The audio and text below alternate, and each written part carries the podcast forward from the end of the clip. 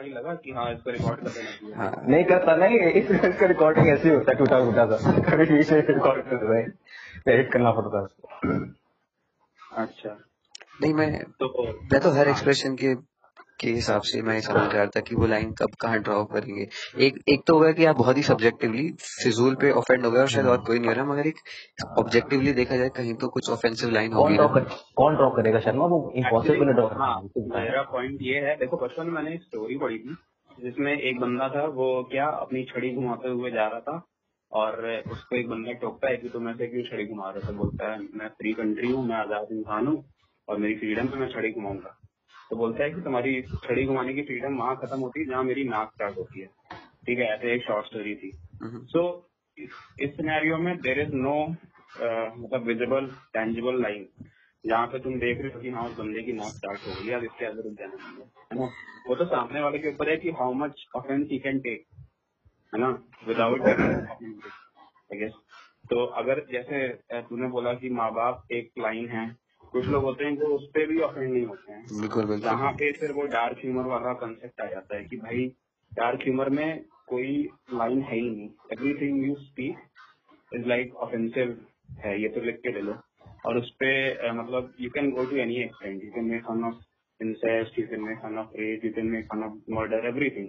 ठीक है, बट वो फिर अलग कैटेगरी आ जाती है, that is not for everyone. जो लोग उसको अप्रिशिएट कर पाते हैं वो कर पाते हैं, जो लोग नहीं कर पाते हैं वो लोग मत देखते, because that is not meant for everyone। तो सिमिलरली वही जैसे आशी बोल रहा है, कॉमेडी सब्जेक्टिव है और यहाँ पर एक कोई क्लियर लाइन नहीं है। मतलब कॉन्स्टिट्यूशन ऑफ इंडिया में नहीं लिखा है कि इस जो, इस टॉपिक पे ही जॉब कर सकते हो, इस टॉपिक पे नहीं कर सकते हो, तो कोई विजिबल लाइन तो है नहीं। इट इज जस्ट जो बोल रहा है और जो सुन रहा है, मतलब जो रेसिपिएंट है और जो अपना स्पीकर है, तो उन्हीं के बीच की अंडरस्टैंडिंग है, कहीं डेवलप होती है कहीं नहीं होती है। मे बी जब ऑडियंस सौ मेंबर्स हैं और जो स्टैंड अप कॉमिक है उनके बीच की हार्मनी इतनी है कि वो वो अफेंड नहीं होंगे उनके जोक से, but when the platform becomes you know open to everyone then there is like no probability बढ़ती है ना, फिर तो प्रोबेबिलिटी बढ़ गई बहुत ज्यादा कि फिर तो हर दूसरा भी अफेंड हो सकता है।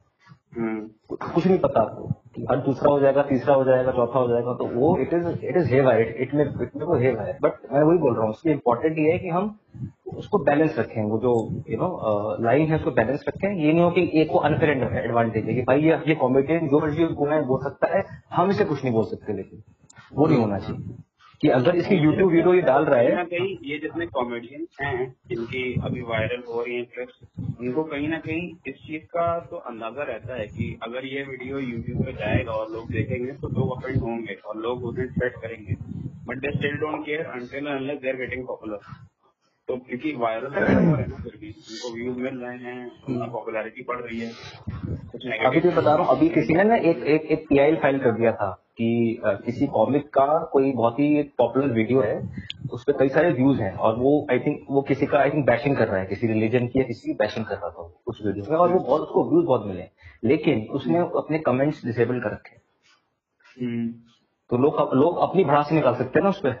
तो अगर मैं ऑफेंड होगा तो ये राइट है, मैं बोलूँ भाई तू तू घर है, तू बेवकूफ है, तू लोग का पट्टा है, बट उसने वो कमेंट डिसेबल कर रखे थे। तो ही actually raise the PI file the PI भाई ये ये ये ये मेरे फ्रीडम और एक्सप्रेशन का वायलेशन है। ओके, फिर क्या हुआ नेक्स्ट पता नहीं। उसके बाद फाइल वो तो पीआई कर दी, फाइल भगवान जाने वो केस केस लिया गया नहीं ले लिया, क्योंकि पीआई तो कोई फाइल कर सकता है ना, तू मैं कोई भी। काफी इंटरेस्टिंग है कि फेसबुक के कमेंट्स ऑफ करना एक्सप्रेशन का वायलेशन है, मगर वो प्राइवेट वीडियो है और उसकी मर्जी है। मैं तो वो तो बोल रहा हूँ ना, उसकी मर्जी, मैं वही बोल रहा हूँ, लेकिन वो ऑफेंड भी तो कर रहा है लोगों को ना, जो उसकी मर्जी। तो मैं वही बोल रहा हूँ, यहाँ पे लोग फिर भी इंटरव्यू कर सकते हैं। आपने गाली दी, हाँ आपने गाली दी ना किसी को, तो उसको भी राइट है आपको रिवर्ट करने का। अगर आप गाली देके अपना आपने गाली दे दी, लेकिन सामने वाले को क्या आप हाथ काट रहे हो कि भाई तू कमेंट नहीं कर सकता, ये गलत है, ये चीज गलत है। काफी इंटरेस्टिंग तो वो है। तो उस हिसाब से अगर हम देखें तो वो एक प्रैक्टिकल चीज है। जैसे एक और पीआई से ध्यान आ रहा है सरदारों पर जो जोक्स चलते हैं, तो काफी साल हो गए सिख जोक्स पे भी लोगों ने पीआईएल डाली और काफी डिस्कशन हुआ इसमें भी कि ये बंद होने चाहिए या नहीं, और सभी लोग हंसते हैं उनपे, और मगर एक एक ही कम्युनिटी को क्यों रिडिक्यूल किया जा रहा है, और जो कि वो रेशनल नहीं है।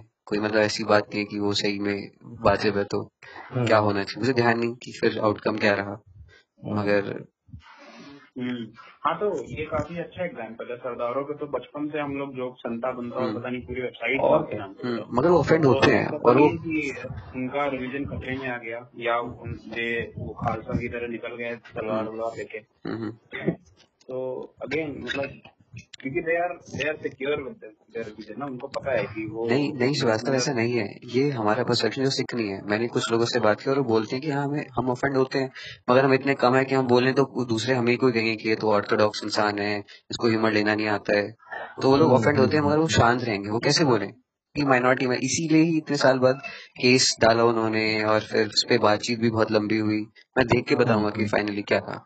मगर ऐसा बात नहीं है लोग ऑफेंड होते हैं मगर फिर वो कन्फॉर्मिटी की वजह से ना या फिर खुद को लिबरल दिखाने की वजह से वो शायद शांत रहेंगे, तो ये भी एक पॉइंट है।